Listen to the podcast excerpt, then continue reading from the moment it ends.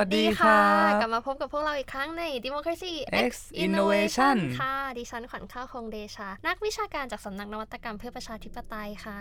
แล้วก็ผมศิปพลอัครศรีจากสำนักนวัตกรรมเพื่อประชาธิปไตยครับ ค่ะ วันนี้ก็กลับมาพบกับพวกเราอีกครั้งกับเรื่องการเมืองกับเอ่อเรื่องสังคมทั่วครัทั่วบไป อะ เมื่อหลายอาทิตย์ก่อนมั้งเราได้พูดกันถึงเรื่องพรบเงินกู้อ่าอ่าเท่าไหร่นะ 1.9 1.9ล้าล้านนล้าล้านนนะครับอ่าที่เราก็ได้มีการ พูดถึงกันไปแล้วก็วิเคราะห์นิดหน่อย ครั้งนี้อ่าอื้อหือเนี่ยค่ะ ส่วนหนึ่งใน 1.9 ล้านล้านนั่นน่ะ ก็คือพรบเงินกู้4แสนล้านอืมที่ตอนนี้คิดว่าหลายคนอาจจะเคยได้ยิน หรืออาจครับจะกำลังได้ยินข่าวกันอยู่ ก็คืองบเนี่ยมี4แสนล้าน แล้วก็ได้ให้ในส่วนราชการแต่ละส่วนเนี่ยอะอ่าทำเรื่องยื่นเสมานออืมเออขอกันมาว่าเฮ้ยจะเอาโครงการอะไร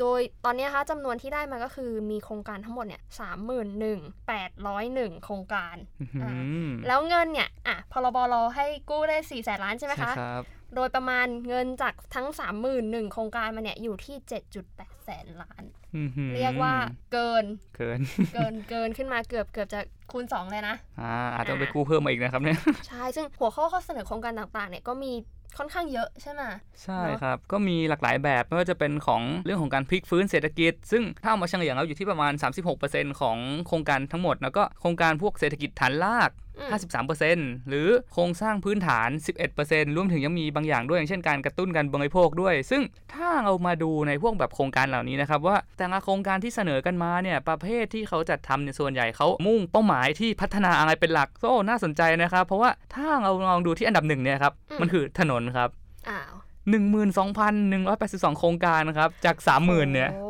โอ้โห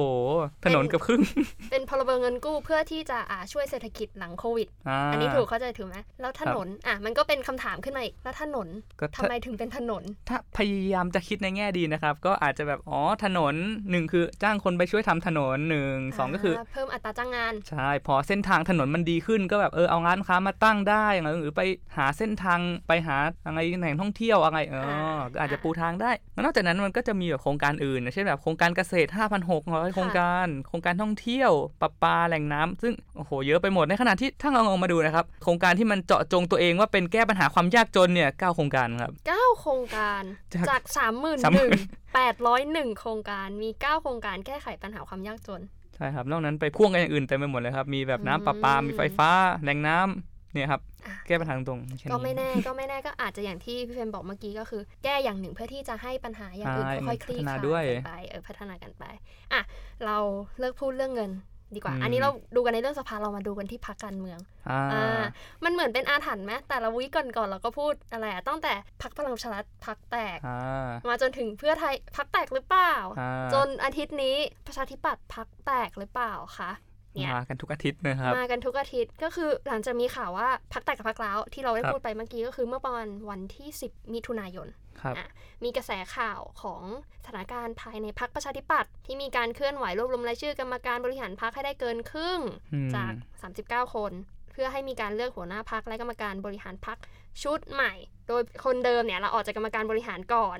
ก็คือคุณอภิชัยเตชะอุบล สสบัญชีรายชื่อที่เป็นเหรัญยิกพักก็มีความคล้ายคลึงครักับพลังประชารัฐไม่มากก็น้อย ใช่ คล้ายๆ กันในกรณีที่ว่าเขาพยายามรวมกลุ่มรวมสมาชิกกันเนี่ยให้เกินครึ่งของกรรมการบริหารเสร็จแล้วเขาก็จะยื่นลาออก เพราะว่าถ้าทันทีที่เขายื่นลาออกเนี่ย มันจะหมดชุดการทำงานของกรรมการชุดนี้ทันทีค่ะรวมถึงพอมันหมดกรรมการชุดนี้เสร็จเขาก็จะต้องจัดประชุมพักใหญ่ เพื่อว่าจะมีการประชุมเลือก ทั้งกรรมการใหม่ขึ้นมาอืมรวมถึงนำเสนอประเด็นอื่นในด้วยอย่างหัวหน้าพักอะเขาจะเซตหัวหน้าพักกันใหม่ ก็เป็นอีกประเด็นหนึ่งที่คล้ายกันของของพลังประชารัฐด้วย เพราะว่าอย่างประชาธิปัตย์เนี่ยครับจริงๆอะต้องให้เขาก็มีวางแผนอยู่แล้วนะครับว่าเขาจะประชุมพักกันในวันที่ 29 แต่ว่าทีเนี้ยอืมโควิดติดมาก่อนครับ ก็เลยแบบเลื่อนกันไป แต่ทีนี้เหมือนจะทนไม่ไหวแล้วครับ ไม่เลื่อนแล้วเอาเลยก็เลยอ่าชิงกรรมการมาก่อน แต่ทีเนี้ยนอกจากเรื่องของการลาออกของกรรมการเนี่ยทีนี้ก็นำมาสู่เหตุผลว่า เอ๊ะแล้วเขาทำไมถึงลาออกกัน ถ้าลองดูเหตุผลเนี่ยฝ่ายที่สนับสนุนการลาออกหรือ ต่อต้านหัวหน้าพักคนปัจจุบันอย่างคุณจงเรียนลักษณะวิสิทธิ์เนี่ยกลุ่มที่ต่อต้านเขาให้ความเห็นว่าเขาไม่ค่อยพอใจนะครับกับระบบการรวมศูนย์ของหัวหน้าพักอืมซึ่งในแง่หนึ่งเขาบอกว่าหัวหน้าพักเนี่ยเหมือนสนใจแค่แบบงานของกระทรวงงานภายในรัฐบาล แต่ว่าจุดยืนของพักในการแบบเออแสดงความคิดเห็น หรือโตัวแย้งรัฐบาลเพื่อพัฒนานโยบายอะไรพวกเนี้ยไม่ค่อยมีแต่ว่าเป็นไปทำสนับสนุนอะไรอย่างนี้มากกว่า ซึ่งนำมาสู่ประเด็นอื่นๆที่ต้องคิดด้วยว่าเออพรรคประชาธิปัตย์ยังเลื่อนไหลไม่หยุดหรือเปล่าค่ะเพราะว่าโอ้โห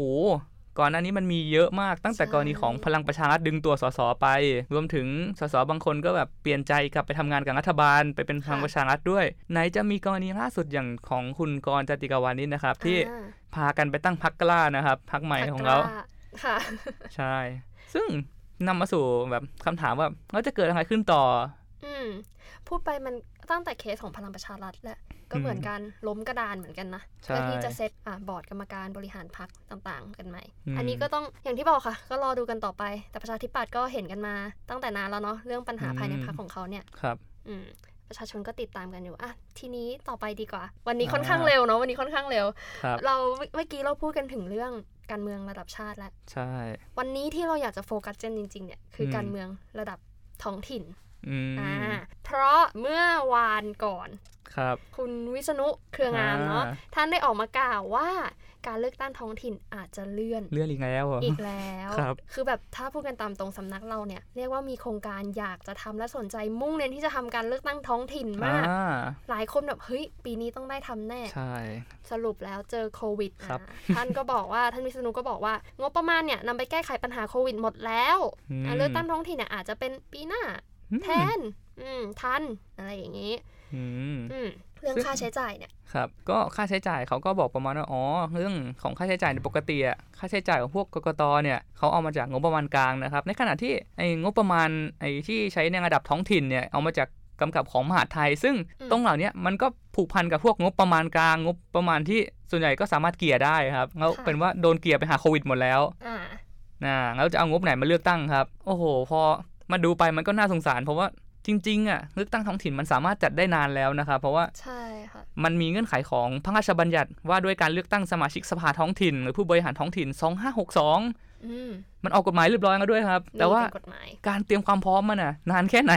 สำหรับนานาทีหลังจากออกกฎหมายมาแล้วแล้วยังไม่ได้ใช้ถึงทุกวันนี้นะครับค่ะก็ที่พูดกันอาจจะเป็นความผิดหวังส่วนตัวของกลุ่มนักวิชาการอย่างพวกเราที่อยากจะลงทำวิจัยเรื่องนี้ครับว่าก็โอ้โหพวกเราก็เตรียมกันเนาะอืมแต่ว่าเลื่อนก็ไม่เป็นไรก็เดี๋ยวรอดูว่าปีหน้าจะเป็นไง ก็คิดในแง่ดีก็คือพวกเราได้มีเวลาเตรียมตัว แล้วกกตก็ได้มีเวลาเตรียมตัวอื มมากยิ่งขึ้นเนาะทีนี้เนี่ยมาดูที่ใกล้ตัวใกล้เวลากันหน่อยอีกอาทิตย์หน้าใช่ไหมคะใช่เลือกครับตั้งลำปางเลือกตั้งซ่อมค่ะเลือกตั้งซ่อมครับก็คืออืมในช่วงเวลาประมาณ8ปดเเดือนที่ผ่านมาเนี่ยเลือกตั้งซ่อมจัดค่อนข้าง3ามสามที่แล้วอ่านี่คือครั้งอะครั้งต่อไปเนี่ยเป็นครั้งที่สามกันนะครับใช่ค่ะ ก็คือเลือกตั้งซ่อม ที่ลำปาง ใช่ วันที่ 20 วันเสาร์ที่ 20 นี่เองนะครับ ใช่ค่ะใช่ ก็ถ้าเอ่อคนไหนสนใจติดตามก็รอรับฟังรับชมได้คือ พวกเราอาจจะน่าเสียดายที่ว่าไม่ได้ลงพื้นที่ไปดูใช่เพราะครับโควิด ก็กลัวกักตัวกัน 14 วันครับอ่าก็เลยเดี๋ยวก็คือจะเกาะติดสถานการณ์ตามหน้าข่าวครับหน้าเว็บเพจอะไรอย่างนี้เหมือนเช่นเดียวกันกับทุกๆท่านค่ะ ทีนี้เนี่ยเลือกตั้งซ่อมลำปางอะ ก็ในกรณีของเลือกตั้งซ่องลำปางเนี่ยครับก็ช่วงที่อ่าช่วงนี้จะว่าไงดีทางฝั่งนักการเมืองก็ค่อนข้างจะหาเสียงกันแบบค่อนข้างเงียบเหงาหน่อยนะครับเงียบเหก็งาหนึ่งก็คือโควิดครับคือเขาก็ใช่จัดค่ะเวทีอะไรไม่ค่อยได้ การหาเสียงคือจะไปเคาะตามบ้านก็แบบเอ๊ะติดเชื้อหรือเปล่าก็เออลำบากอีกอ่าทีนี้ก็เลยอาศัยว่าหลักๆ คือมันจะมี 2 เหตุการณ์ที่น่าสนใจสำหรับช่วงนี้นะครับ ก็อย่างแรกก็จะเป็นแบบคุณธรรมนัฐพรหมเผ่าอย่างเงี้ยครับเขาก็ลงพื้นที่ลำปางเองเลยด้วยตัวเองอืม ลงไปหาเสียงช่วยพักพลังประชารัฐหาเสียง ซึ่งคนก็นำมาสู่ความคิดแบบเฮ้ยนี่มันเขาเตรียมความพร้อมเขามั่นใจว่าชนะแน่ๆเขามาขนาดนี้อืมส่งระดับแบบอื้อหือระดับท็อปมามาเองเลยค่ะในขณะที่พังฝ่ายค้านเองก็มีพักที่ลงสมัครเหมือนกันเนื่องจากครั้งนี้พักเพื่อไทยไม่ได้ลงสมัครนะครับ ผู้สมัครคนเก่าตระกูลการเมืองเขาไม่ได้ส่งผู้สมัครลงเนื่องจากว่าสูงอายุมากพอสมควรแล้วอืมดังนั้นเขาจึงเปลี่ยนตัวให้พรรคฝ่ายค้านด้วยกัน อย่างพรรคเสรีรวมไทยลงนะครับตอบคำถามว่าเอ๊ะแล้วบางคนสงสัยว่าทำไมแบบพรรคอนาคตใหม่ยังไงอย่างนี้ไม่ลงอ่าสาเหตุก็เพราะว่าเขา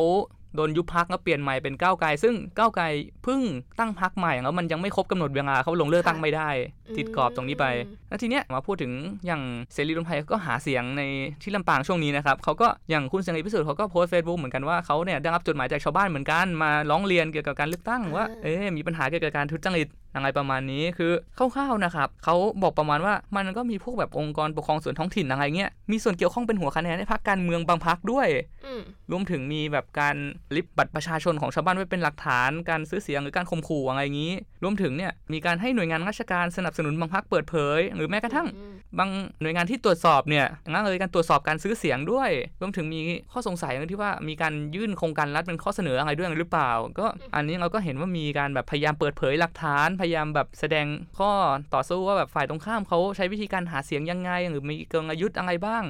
มตอนนี้ก็เริ่มเห็นกันแล้วนะครับว่าต่างฝ่ายต่างงัดกลยุทธ์ออกมาใช้แล้ว แต่อันนี้ก็ต้องอ่า disclaimer กันนิดนึงว่าเป็นสิ่งที่ฝ่ายนั้นออกอ่ามาใช่เปิดเผย ซึ่งเราก็ยังไม่รู้อ่าถ้าอืมพูดกันแบบหยาบๆเลยก็คือต้องรอกกตเขา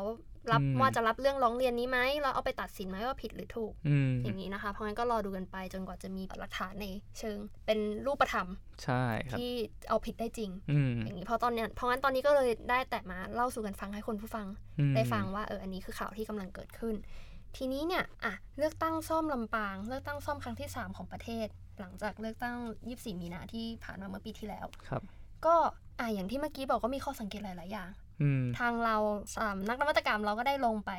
ลงพื้นที่มาเมื่อเลือกตั้งซ่อมสองครั้งที่ผ่านมาอ่าก็คือที่ขอนแก่นแล้วก็กำแพงเพชรครับอะครั้งนี้ก็อยากมาแชร์เหมือนกัน แต่ก็อย่างที่ disclaimer อีกรอบหนึงค่ะ มันเป็นสิ่งที่เราไปเจอมานะ ก็อืมอาจจะไม่ได้มีหลักฐานในเรื่องประทับมากแต่ก็เป็นข้อน่าสังเกตอืมอ่าที่ทางทีมวิจัยเนี่ยไปเจอมาแล้วก็อยากเอามาเล่าสู่กันฟังครับว่างานวิจัยเราเนี่ยเรื่องเลือกตั้งซ่อมเนี่ยเป็นยังไงอืมเราเริ่มกันที่ขอนแก่นกันก่อนดีกครัว่าบขอนแก่นตอนที่เราลงไปประมาณปีที่แล้วปลายปีใช่ค่ะ ก็เลือกตั้งซ่อมเขตเจ็ดลงไปดูทั้งอาทิตย์ก่อนหาเสียงใหญ่ แล้วก็อาทิตย์ที่มีการเลือกตั้งขึ้นอ่าก็โอ้เป็นบรรยากาศที่ค่อนข้างคึกคืนและเป็นการต่อสู้อืมที่แบบเขาเรียกกันว่าสูญสี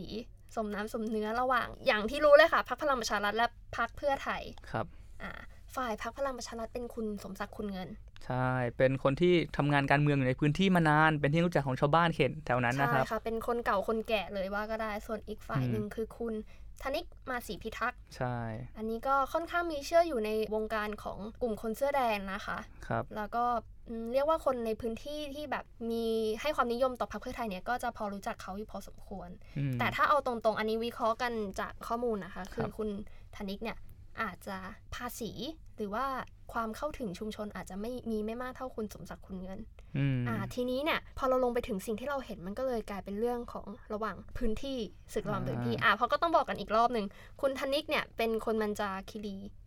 โดยกำเนิด คุณสมศักดิ์เนี่ยก็เป็นคนอำเภอหนองเรือโดยกำเนิด ซึ่งสองอ่าอำเภอเนี้ยก็คือเขตเลือกเขตเลืตั้องกตั้งนะครับเขตเจ็ดอืมอันนี้มันเลยกลายเป็นแบบศึกที่แบบเห็นอย่างชัดเจนว่าเฮ้ยศึกระหว่างพื้นที่อะอ่าศึกระหว่างแล้วทีเนี้ยพอนอกจากศึกระหว่างพื้นที่แล้วเนี่ยมันก็ย้ายไปเรื่องของพักหรือคน อ่า ใช่ อ่า อันนี้ อันนี้คือคิดว่าน่าจะเป็นข้อสังเกตหลักที่ทางคณะวิจัยให้ความสนใจมากครับๆนั่นก็คือ เฮ้ย คนพื้นที่ขอนแก่นเนี่ยเขาเลือกกันที่คนหรือพักอืม ซึ่งคำตอบเนี่ยมันก็ไม่มีการตายตัวครับ เพราะอย่างที่บอกบางคนเนี่ยรักตัวบุคคลนิยมตัวบุคคลมากแต่ไม่ค่อยอืมชอบพักเท่าไหร่ครับถ้าพูดกันตามตรงตามชื่อก็คือรักคุณสมศักดิ์คุณเงิน แต่ไม่ค่อยปลื้มพักพลังประชารัฐอืมหรือบางคนเนี่ยโห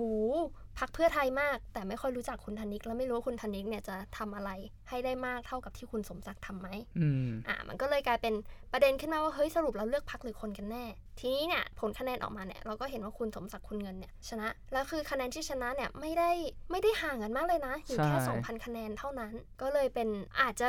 ฟันธงไม่ได้ว่าประชาชนเลือกความนิยมที่ตัวบุคคลมากกว่าที่พัก เพราะมันก็ยังมีหลายปัจจัยหลายๆอย่างอยู่ แต่นี่ก็เป็นข้อสังเกตที่น่าติดตาม ใช่อืมแล้วส่วนตัวครับก็จากกรณีนี้ถ้าความเห็นผมนะ ผมก็มี 2 ข้ออย่างหลักครับ อย่างแรกคือเราก็เห็นกันว่ามันมีปัญหาหนึ่งที่เราเจอก็คือปัญหาของบัตรเลือกตั้งครับ เนี่ยปัญหาอย่างที่ขวัญข้าวพูดมันจะหมดไปเลยครับระหว่างเลือกคนหรือเลือกพัก ถ้าใช่บัตรมันยังเป็น2ใบเหมือนเดิม ถ้าคุณสามารถเลือกทั้งพักได้ เลือกทั้งพักที่ชอบ คนที่ชอบ ถ้าคุณสามารถแบ่งกันได้อย่างเงี้ย คือเรื่องก็จะเป็นอีกแบบหนึ่งก็ได้ครับ ใช่ใช่จริง ๆ อะ บัตรเลือกตั้งมันควรให้สิทธิ์ระหว่างความชอบของบุคคลที่มีต่อพักอืมในขณะที่คุณเห็นว่าคนคนเนี้ยทำงานกับพื้นที่มานาน แต่ว่าอาจจะไม่ได้อยู่พักที่คุณชอบ คุณอาจจะเลือกคนนี้ก็ได้อืมเพราะงั้นเนี่ยมันจึงเป็นสิ่งที่น่าสังเกตว่า ถ้าคุณใช้บัตรเลือกตั้งแบบเก่ากติกาแบบเก่ามันดีกว่าหรือเปล่าอ่าอันนี้ก็เห็นมิติที่หนึ่งครับ ใช่ในขณะที่เรื่องทางเทคนิค ในขณะที่มิติที่2หนึ่งเอาจะว่าไปมันก็น่าสนใจเพราะว่าถ้าเมื่อกี้บอกมิติที่ว่าเพื่อไทยส่งคนอย่างคุณคุณธนิกธนิกมา ซึ่งคุณธนิกไม่เป็นที่รู้จักของชาวบ้านเท่าไหร่แต่ทีเนี้ยถ้ามองมองย้อนกลับไปอีกนิดหนึ่งก่อนหน้าเนี้ย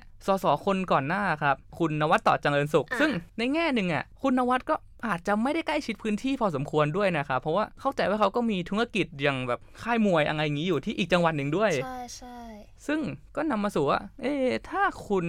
นวัดเขาไม่ได้ค่อยได้อยู่พื้นที่แล้วเขายังชนะเพราะพรรคเพื่อไทย แต่ทำไมรอบนี้อะไรอะมันเป็นเสริมให้พลิกอ่าทั้งทั้งๆที่ ปัจจัยเดียวกันเลยพักเป็นที่นิยม ส่วนสสที่ลงเนี่ยไม่ค่อยมาพื้นที่ แต่รอบแรกชนะ รอบสองแพ้อะอะไรทำให้เกิดความเปลี่ยนใจได้ใช่อันนี้ก็น่าสนใจเหมือนกันนะครับ ก็ตามที่เราวิเคราะห์กันนะคะ จากข้อมูลที่เราไปเก็บมาอืมอันนี้หนึ่งคุณนวัดเนี่ยอ่าถึงแม้แกจะไม่ค่อยอยู่ในพื้นที่แต่ชื่อเสียงแกมีอ่ามาก่อนครับอันนี้คืออย่างที่หนึ่งเลยไม่มากแน่นอนว่าอาจจะมากกว่าคุณธนิกอยู่แล้วอืมและอีกอย่างหนึ่งก็คือตัวอย่างที่บอกค่ะตัวแปรมันมีหลายอย่าง ตัวแปรหลักที่ส่งผลให้คุณนวัดหรือเพื่อไทยชนะในครั้งที่แล้วแต่แพ้ในครั้งเนี้ยอืมคือเลือกตั้งซ่อมไม่มีการลงคะแนนอ่าเอ่อนอกอาณาเขตนอกราชอาณาจักรครับแล้วก็เลือกตั้งล่วงหน้าอ่าอะ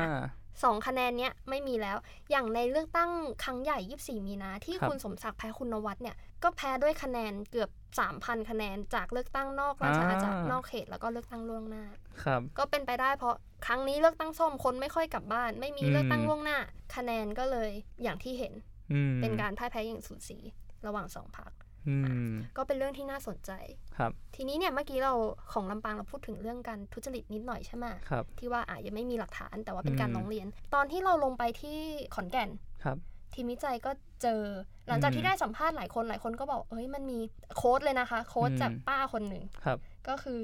พรรคเพื่อไทยเนี่ยถูกติดตามหนักมากจนกระดิกตัวไม่ได้อ่าอ่าซึ่งอย่างที่บอกค่ะ มันไม่มีหลักฐาน เชิงประจักษ์หรือเป็นรูปธรรมที่เราสามารถไปเอาผิดได้ มันก็เป็นคำบอกเล่าเนาะแต่ทีนี้ก็อยากจะเล่าว่าเฮ้ยทีมคณะวิจัยลงไปเนี่ยครับทางเราก็จะเรียกยังไงดีคะก็ถูกมีการติดตามโดยเจ้าหน้าที่ของรัฐครับก็คือจะมีรถมอเตอร์ไซค์แล้วก็รถกระบะเขาอาจจะสงสัยเพราะว่าเป็นคนนอกพื้นที่เข้าไปอืมก็เลยจะมีการขับมาติดตามมาสอดส่องดูว่าเป็นใครแต่พอ ทางทีมวิจัยแจ้งตัวอืมว่ามาจากสถาบันพระปกเกล้านะคะ มาเพื่อทำวิจัยเรื่องเลือกตั้งซ่อมนะคะ ทุกอย่างก็เรียบร้อยดีครับแต่ว่าจากเหตุการณ์ครั้งเนี้ยมันก็เลยทำให้เราเอ้ยตั้งข้อสงสัยว่าอ๋อการที่คำสัมภาษณ์จากคุณป้านั้นอะมันมีความเท็จจริงขนาดไหนอืมว่าเอ้ยเขาให้การติดตามเลือกตั้งซ่อมขอนแก่นเป็นการมากนะ ในช่วงอืมเวลานั้น ก็เป็นเรื่องที่ก็เป็นข้อคิดแล้วก็เรื่องเล่าสนุกๆให้คนผู้ฟังได้ฟังกันว่าไปเจออะไรกันมา ใช่ครับ อืม ทีนี้ไปเราพูดกันขอนแก่นละครั้งที่สองอ่าต่อดีกว่า ก็คือเลือกตั้งซ่อมที่กำแพงเพชรเขตสองครับซึ่งเขตสองเนี่ยมีทั้งหมดเกือบห้าอำเภออืมกว้างมากก็อย่างที่หลาย ๆ คนรู้ค่ะ เลือกตั้งซ่อมเนี่ยทุกคนเนี่ยคาดเดาคาดการณ์ไว้แล้วว่าใครจะชนะอืม แล้วมันก็เป็นจริงดังนั้นก็คือคุณเพชรภูมิครับผมลูกชายของพลตำรวจโทไวโพสต์อาพรรัตน์คอ่ารับเรื่องยศอาจจะผิดหน่อยนะคะ ไม่มั่นใจครับเท่าไหร่ผมแต่ว่าคุณไวยพจน์ซึ่งเป็นลูกชายของคุณไวยพจน์ที่โดนคดีไปเลยทำให้ต้องมีการเลือกตั้งซ่อมใหม่อีกครั้งครับ ทีนี้เนี่ยคุณเพชรภูมิก็ชนะการเลือกตั้งซ่อม ทีนี้เนี่ยเราก็ลงพื้นที่กันไปอีกแล้ว อีกรอบก็ลงพื้นที่กันไปดู ก็มีความสนุกสนานเฮฮาไม่ได้ลงพื้นที่ไปก่อนอาทิตย์หนึงแต่ไปตอนเลือกตั้งเลย ก็ไปดูบรรยากาศการปราศัยอืมระหว่างพรรคพลังประชารัฐและพรรคเพื่อไทยครับพรรคเพื่อไทยส่งคุณกำพลอ่ากำพลปันกุลนะครับอ่าใช่ค่ะ ก็อืมทีนี้เนี่ยของกำแพงเพชรเนี่ยมันมีเรื่องที่น่าสนใจก็คือตระกูลการเมืองอ่าอ่าหรือแล้วก็เรื่องของ political machine เครื่องจักใช่รทางจากกลการเมืองอ่าเครื่องจักรกลการเมืองนะคะ ซึ่งเมื่อเราศึกษาแล้วเนี่ยเฮ้ยมันเป็นอะไรที่น่าสนใจมากอืม เราทางสำนักเราได้มีเขียนบทความเรื่องตระกูลเลือกตั้งซ่อมกำแพงเพชรชากังลาวอ่าอ่าโฆษณากันหน่อยโฆษณากันหน่อยไปตามอ่านกันได้ค่ะ แต่อย่าเพิ่งคิดว่าชากังลาวคือเฉาก๊วยอ่าอ่าชากังลาวที่ไม่ได้แปลว่าเฉาก๊วยครับชากังลาวในที่นี้คือตระกูลการเมืองอืมซึ่งโหถ้าให้เล่าก็อาจจะยาวเลยก็ได้อืมแต่เอาเป็นง่าย ๆว่าในการเลือกตั้งซ่อมของกำแพงเพชรครั้งนี้เนี่ยมีสองตระกูลใหญ่อืม ที่อยู่ในร่มใบชากังลาวเดียวกันครับเป็นการแข่งขันอำนาจในระหว่างพื้นที่กันเองอืมอ่า ซึ่งอาจจะสับสนอาจจะงงหน่อยแนะนำให้ไปอ่านบทความกันค่ะ ครับผม ในแง่หนึ่งนะครับ ก็ในเมื่อมันมี power dynamic อยู่ในบรรดาตระกูลการเมืองเนี่ยครับว่าในช่วงเวลาหนึ่งเนี่ยตระกูลไหนจะมีอำนาจแล้ว รวมถึงตระกูลไหนฝ่ายไหนอ่อนอำนาจลง ซึ่งจากการเลือกตั้งที่ผ่านๆมาเนี่ยครับมันก็สะท้อนให้เห็นว่าในช่วงที่ผ่านมามันก็มีพลวัตของมันอยู่ว่าช่วงเวลาหนึ่งกลุ่มหนึ่งมีอำนาจขึ้นมาในขณะที่พอกลุ่มทางการเมือง หรือพรรคการเมืองไหนมีอิทธิพลมากขึ้น กลุ่มที่มีอิทธิพลตระกูลการเมืองฝั่งที่มีอิทธิพลมากกว่าเนี่ยเขาก็จะเข้าร่วมกับฝั่งที่มีอำนาจในช่วงเวลานั้นๆ ซึ่งมมันอาจผูกพันกับผลที่ส่งผลต่อชัยชนะทางการเมืองด้วยว่าเขาย้ายข้างไปหาพรรคที่ชนะ แล้วเขาก็ชนะในการเลือกตั้งอีกทีหนึ่งด้วยนะครับ แสดงให้เห็นเหมือนกันว่า power dynamic ภายในพื้นที่นั้นอะตอนเนี้ยกำลังตกไปอยู่ที่เป็นอยู่กับของใครอ่าอ่าทีนี้เนี่ยมันทฤษฎีหนึ่งที่ผุดขึ้นมาเมื่อเราดูในเรื่องของเลือกตั้งซ่อมของกำแพงเพชรก็คือ political machine อ่า political machine เนี่ยค่ะ ถ้าให้อธิบายง่ายๆ มันก็คล้ายๆ กับกลุ่มหัวคะแนนอืไหมมเป็นเครื่องจักรทางการเมืองก็คือที่รู้จักก็คือเป็นการซื้อใจหรือเป็นอืมการกวาดคะแนนเสียงให้ต่อกลุ่มกลุ่มหนึ่งอืม ในช่วงเลือกตั้งครับ ถ้าอธิบายอย่างนี้จะจะจะหยาบไปไหมหรือว่ามันควรจะต้องอย่างนี้ คือ political machine เนี่ยคือย้อนกลับไปดูในเคสของอเมริกาครับอะ ก็คือเป็นการเกิดสร้างแบบผลพลอยได้กลุ่มผลประโยชน์ที่สามารถเข้ามาล็อบบี้อืมอาจจะรู้จากล็อบบี้กันอยู่ก็คือล็อบบี้ก็คือการเข้ามาเอ้ยยูทำอันนี้ตามให้ฉันหน่อยแล้วเดี๋ยวฉันจะมอบอันนี้ให้อ่าเป็นแล้วต่างตอบแทนในรูปแบบหนึ่งใช่ ซึ่งคล้ายๆกับระบบอุปถัมภ์ในรูปแบบหนึ่งเช่นเดียวกันอืมแต่เป็นการล็อบบี้คือสิ่งที่ถูกกฎหมายอ่าที่อเมริกานะคะ เป็นการแสวงหาผลประโยชน์ร่วมเพื่อผลประโยชน์ของพวกพ้องมอย่างถูกกฎหมายครับอ่าทีนี้เนี่ยตัวอย่างหนึ่งที่อยากยกก็คือนักกี้จอห์นสันอืม ก็คือเขาเนี่ยที่ไปอ่านมาเขาให้คำนิยามว่าเป็นทั้งพ่อพระอ่าแล้วก็เป็นเจ้าพ่อในขณะเดียวกันอื้อหืออ่าสองขั้วเนี่ยแต่อยู่ด้วยกันได้ คือแล้วเนี่ยคนเนี้ยนักกี้จอห์นสันเขาบอกเป็นตัวแทนของเครื่องจักรทางการเมืองในสังคมอเมริกัน ยุคปลาย 19th century กับต้น 20th century ก็คือเนี่ยเขาเป็นคนที่มีเครือข่ายค่อนข้างกว้างขวางอืมแล้วในยุค บริบทตอนของอเมริกาตอนนั้นเนี่ยก็คือเป็นช่วงที่แบบห้ามห้ามขายเหล้าห้ามขายอะไรเงี้ยเพราะของเถื่อนพวกนี้ก็จะเยอะเขาเนี่ยก็จะดีลกับพวกมาเฟียต่างๆ มาเฟียชิคาโกมาเฟียนิวยอร์กเพื่อที่จะเคลื่อนย้ายเปิดผับเปิดบาร์เปิดเหล้าเถื่อนอะไรอย่างนี้ได้อ่าแต่ในขณะเดียวกันเนี่ยเขาก็จะมี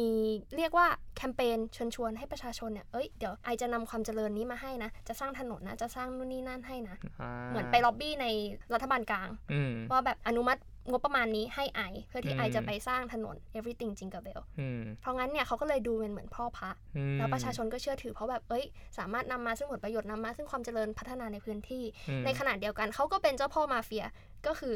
ถ้าเกิดยูต้องการจะทำการค้ากับไอยูต้องมีผลประโยชน์นี้ให้ไอนะ แล้วไอจะเปิดอ่าเปิดซ่องอืมเปิดบามเปิดเส้นทางการค้าให้ แต่ถ้าเกิดยูไม่ร่วมมือกับไอไอจะสั่งให้คนริบทรัพย์สินยูอืมด้วยอำนาจทางการเมืองอะเพราะงั้นเนี่ยอันนี้มันก็เลยเป็นเรื่องการเมืองในระดับชาติที่มีความสำคัญมาถึงท้องถิ่นอืมเหมือนว่าคล้ายว่าเป็นประตูให้ท้องถิ่นเนี่ยเข้าไปล็อบบี้ในส่วนการแย่งขโมยพื้นที่โควต้าหรืออะไรก็ได้เพื่อเอากลับมาให้อืมพัฒนาท้องถิ่น ทีนี้เนี่ยเมื่อมองกลับมาแล้วเนี่ยประเทศไทยเราก็ค่อนข้างมีเยอะนะที่ว่านักการเมืองท้องถิ่นเนี่ยเอ้ย สัญญาว่าเดี๋ยวจะพัฒนาตรงนี้จะนำถนนเข้าสู่ท้องที่อืมจะทำให้เกิดความเจริญครับ แต่พวกคุณเลือกผมนะ อืมอ่าอย่างนี้แล้วก็ผมเนี่ยจะไปต่อสู้ในสภาเพื่อที่จะให้ได้ความเจริญนี้มาอ่าอ่าอันนี้คือความเข้าใจนะคะ ซึ่งหลายคนอาจจะตีความไปอีกอย่างหนึ่งก็ได้อืมอ่าแต่นี่ก็คือ political machine ครับเรายกตัวอย่างด้วยคือนักกี้จอห์นสันซึ่งกี่ปีมาแล้วนะครับหุย 19th century ประมาณต้นศตวรรษที่ 20โอ้โหปีนี้ 2020 2020อืมก็ค่อนข้างนานอยู่ แต่ช่วงนั้นมันเป็นช่วงที่แบบมาเฟียอเมริกาอ่ากกำลังโด่งดังในขณะหนึ่ง Godfather ถ้าเรานึกภาพกลับมาเนี่ย ถ้าไทยเราเพิ่งจะมาแค่นี้เองอืมประเทศไทยเราเรื่องนี้ยังยังยังมีอยู่เยอะเลยนะ อ่าใช่เราโดนกลับไปเทียบ โอ้โห เป็นเป็นสิบเป็นร้อยปียังไงทีเดียวนะครับ ใช่ใช่ใช่ใช่ก็เนี่ยค่ะ เรื่องทฤษฎีไปหน่อยละทฤษฎีซึ่งอาจจะไม่ได้แน่นมากด้วยซ้ำถือว่าเป็นการอืมเล่าแบบสนุกสนุกให้ทุกคนฟัง ทีนี้มาดูข้อสังเกตตอนที่เราลงไปกำแพงเพชรกันมา ครับก็กำแพงเพชรเป็นการลงเลือกตั้งที่ค่อนข้างเงียบอืมเลือกตั้งซ่อมค่อนข้างเงียบไม่ค่อยมีอะไร แต่ก็เช่นเดียวกันกับขอนแก่นค่ะ มีครับการฝ่ายตรงข้ามบอกมาว่า ครั้งเนี้ยเป็นการกดดันอย่างที่ไม่เคยเห็นมาก่อนในเขตจังหวัดกำแพงเพชรครับอืมแล้วก็เป็นอะไรที่เขาพูดตรงๆว่าน่ากลัวอืมคืนก่อนวันเลือกตั้งไม่กล้าออกจากบ้านมาเลย อันนี้คือคำที่ไปสัมภาษณ์มานะคะ ซึ่งเมื่อดูแล้วเนี่ย เมื่อคณะผู้วิจัยลงไปดูแล้วเนี่ย เรา ครั้งนี้ไม่ได้เจออะไรค่ะ ครั้งนี้ไม่ได้โดนตามหรือโดนอะไร ก็รู้สึกแค่ว่ามันเงียบ ส่วนเรื่องความกดดันเนี่ย อาจจะเพราะเราลงพื้นที่แค่ไม่กี่วันเราเลยไม่ได้สังเกตให้ดีเท่าไหร่หรือเปล่า สิ่งที่เราเห็นก็คือเรื่องของการจัดการของกกตมากกว่ามอันนี้ที่เป็นประสบการณ์ที่คณะวิจัยไปเจอกันมานะคะ ก็คือหนึ่งในอำเภอหน่วยเลือกตั้งเนาะใช่ที่ค่อนข้างจะไกลหน่อยเนี่ยตามปกติแล้วเนี่ยกฎหมายหรือพรบเนี่ยคือ ผู้ที่เข้าไปสังเกตการณ์สามารถถ่ายวิดีโอระหว่าง นับคะแนนได้ก็คือเป็นการยืนยันครับ ว่าเฮ้ยนับคะแนนถูกต้องนะ แต่ทีนี้ที่ทีมคณะวิจัยไปเจอเนี่ยกลับเรียกว่ามีปัญหาหน่อยกันดีกว่า ใช่ครับ ก็ทางฝั่งผมนะครับก็ไปลงพื้นที่แล้วทีเนี้ยพอดีว่าแบบสนใจว่าถ้าเป็นแบบพวกแบบอำเภอที่แบบอยู่แบบขอบขอบๆอะไรอย่างเงี้ยขอบขอบชายแดนเขตเลือกตั้งเนี่ยทีนี้เราอยากสนใจว่าเอ๊ะถ้าเราไปดูแบบไกลๆลึกๆขนาดเนี้ยเราจะเห็นอืมอะไรที่น่าสนใจหรือเปล่า ซึ่งใช่ครับเราเห็นอะไรที่น่าสนใจด้วย เพราะว่าพอเราไปตอนแรกนะครับ เราก็สามารถคุยกับกรรมการเลือกตั้งได้ปกตินะครับเขาก็เป็นมิตรต้อนรับดีครับ เชิญนะครับมาช่วยดูนับคะแนนได้เลยอ่าตอนแรกเราก็เป็นมิตรกันอย่างดี แต่ว่าพอถึงเวลาเริ่มจริงเท่านั้นนะครับ พอทางทีมงานบอกว่าขอถ่ายวิดีโอไว้หรือขอไลฟ์สดไว้หน่อยนะครับเพราะว่าเราต้องการแบบแสดงทางเพจ Facebook ของสำนักนะครับว่าเออเราก็ติดตามทางการเลือกตั้งจริงจังนะเรามีอืมเราจะมีงานให้ดูว่าเออเลือกตั้งสดๆเป็นยังไง ซึ่งตอนนั้นนะครับกกตเขาก็ออกมาชี้แจงทันทีเลยว่าทำไม่ได้ ห้าม ห้ามถ่ายวิดีโอ ห้ามไลฟ์สด ห้ามถ่ายรูปขนาดนับคะแนน ซึ่งนำมาสู่เขาบอกว่าข้อสงสัยอืมเขาบอกเป็นกฎหมายนะห้ามถ่ายใช่แล้วก็ถามว่ามีใบอนุญาตไหมที่จะมาอ่าติดตามมีมาใบดูไหมเนี่ยมีใบนะฮะไหมในขณะที่ทางนี้ก็ต้องโอ้โหชี้ชี้แจงนะครับว่ากฎหมายเลือกตั้งเนี่ยเขาไม่ได้ห้ามว่าห้ามถ่ายวิดีโอ ห้ามถ่ายอืมยังไงอย่างนี้ กฎหมายไม่มี แต่ว่ากฎหมายก็ไม่ได้อนุญาตเหมือนกัน ตรงเนี้ยในแง่หนึ่งมันเลยกลายเป็นช่องโหว่ว่า มันทั้งไม่ห้ามและทั้งไม่ได้อนุญาต ตรงเนี้ยเลยกลายเป็นว่าทางทีมงานเนี่ยมีปัญหากับไม่ใช่แค่กกตอย่างเดียวคืออย่างที่เป็นกฎหมายว่านอกจากจะมีกกตแล้วอะมันยังมีพวกแบบเจ้าหน้าที่ตำรวจอะไรอย่างนี้ด้วยที่เฝ้าประจำเขตเลือกตั้ง ซึ่งกลายเป็นว่าตำรวจก็มาเถียงกับทีมงานด้วยเหมือนกันครับว่าอืมคุณถ่ายไม่ได้ทั้งเอ้าเราเราอุตส่าห์ชี้แจงข้อกฎหมายเราไปศึกษามาเราทีมงานเราก็บีฟกันอย่างดีว่าก่อนหน้าเนี้ย เราถ่ายได้ เรามีข้อกฎหมายยังไงเราเตรียมไปชี้แจงเขาเรียบร้อยซึ่งกลายเป็นว่าเราก็ดูเขานับคะแนนแล้วยังไม่ได้ถ่ายไม่ได้อะไรเลยสรุปแล้วมาเถียงข้อกฎหมายกับตำรวจกับกกตจนเขานับเสร็จแล้วอะครับแล้วคือที่ตลกก็คืออันนี้คือแบ่งทีมนะคะ อย่างของเฟรมเนี่ยไปเจอกกตหน่วยนี้อืมในขณะนี้ไปอีกหน่วยหนึ่งในอีกอำเภอหนึ่งก็ถ่ายไลฟ์ได้ปกติอ่ามันเป็นข้อเปรียบเทียบชัดเลย ใช่ค่ะ เราไม่ใช่แค่นั้นอืมตอนขับรถก่อนที่จะไปถึงหน่วยเลือกตั้งก็เห็น TNN ตั้งกล้องกล้องแบบอ่ากล้องในสตูดิโออะถ่ายครับเขานับคะแนนเลือกตั้งในหน่วยอื่นเหมือนกันอะอืมก็เป็นข้อน่าสังเกตนะคะ ใช่ ซึ่งทีนี้อีกนิดหนึ่งก็คืออืมในเมื่อมันมีความแตกต่างชัดเจนอย่างเงี้ย แล้วทีเนี้ยทางผมก็ถามฝ่ายกกตครับว่า เอ้าทำไมเราถ่ายไม่ได้ กกตเขาย้ำว่าประหลัดสั่งมาครับว่าห้ามถ่ายเด็ดขาดค่ะเป็นคำสั่งจากประหลัดแล้วเขาย้ำด้วยว่าประหลัดสั่งอย่างนี้ทุกเขตเลือกตั้ง ผมก็สงสัยดิว่าผมติดต่อกับทางทีมขวัญข้าวว่าเขาให้ถ่ายได้ แล้วทำไมทีมผมถ่ายไม่ได้อ่าทางเป็รวนมถึงฟรีวอชอะไรเงี้ยไปสังเกตการณ์เขาก็ถ่ายกันได้หมดใช่ค่ะแต่มีอยู่เขตเดียวเนี่ยแหละที่ว่าถ่ายไม่ได้ แล้วแถมมาเถียงกันจนแบบจบการนับคะแนนเดียงหากค่ะซึ่งในแง่หนึ่งอะเราก็คิดไปเปรียบเทียบอย่างกรณีที่คุณเสรีพิสุทธิ์ออกมาโชว์จดหมายอย่างเงี้ยว่าเจ้าหน้าที่รัฐให้ความร่วมมือแค่บางพักหรือเปล่า มันก็เชื่อมโยงกับกรณีนี้ว่าแบบเป็นไปได้หรือเปล่าว่าบางเขตเนี่ยเขาจะเจ้าหน้าที่จะแบบให้ความร่วมมือเป็นพิเศษกับบางกลุ่ม หรือแบบละเว้นอะไรบางกลุ่มหรือเปล่า ก็น่าสงสัยน่าสนใจด้วย เพราะว่าเจ้าหน้าที่รัฐหรือหน่วยงานราชการเนี่ยควรเป็นกลางทางการเมือง และไม่ควรไปให้อภิสิทธิ์กับพรรคการเมืองไหนเป็นพิเศษนะครับ ใช่ค่ะ ก็อย่างที่บอกตั้งแต่ต้นนะคะ ว่าอันนี้เป็นข้อสังเกตและสิ่งอืมที่เราไปเจอแล้วก็มาเล่าสู่กันฟังเป็นเรื่องเหมือนเมามอยกับเพื่อนกันเฉยครับๆแต่ว่าอย่างที่บอกค่ะเราไม่มีหลักฐานอืมที่มันเป็นเชิงประจักษ์หรืออะไรอย่างนี้ครับการร้องเรียนที่ร้องเรียนไปกับกกตทั้งหมดก็อยู่ในขั้นตอนพิจารณา ยังอืมไม่ได้มีการตัดสินว่าใครถูกใครผิด เพราะฉะนั้นอันนี้ก็รับฟังแล้วก็ลองคิดตามกันดูละกันเนาะใช่อันนี้เราก็มาเล่าสู่กันฟังเฉยๆก็ยังไงวันนี้เป็น EP อยู่กับเลือกตั้งท้องครับถิ่น เลือกตั้งซ่อมที่เราลงพื้นที่กันมา ก็ขอบคุณทุกๆ คนที่ฟังมากเลยนะคะ แล้วก็สำหรับเทปหน้าอ่าน่าสนใจ ล็อกตัวไว้แล้ว อันนี้คือแน่นอนแน่อ่าๆฉลองเดือนมิถุนายนกันสักหน่อยอ่าอ่าสองสี่เจ็ดห้าเดี๋ยวเทปหน้าเรามาเจอกันแน่ค่ะ ส่วนยังไงสำหรับวันนี้ต้องขอตัวลากันไปก่อนนะคะ อย่าลืมรักษาสุขภาพด้วย สวัสดีสวัสดีค่ะครับ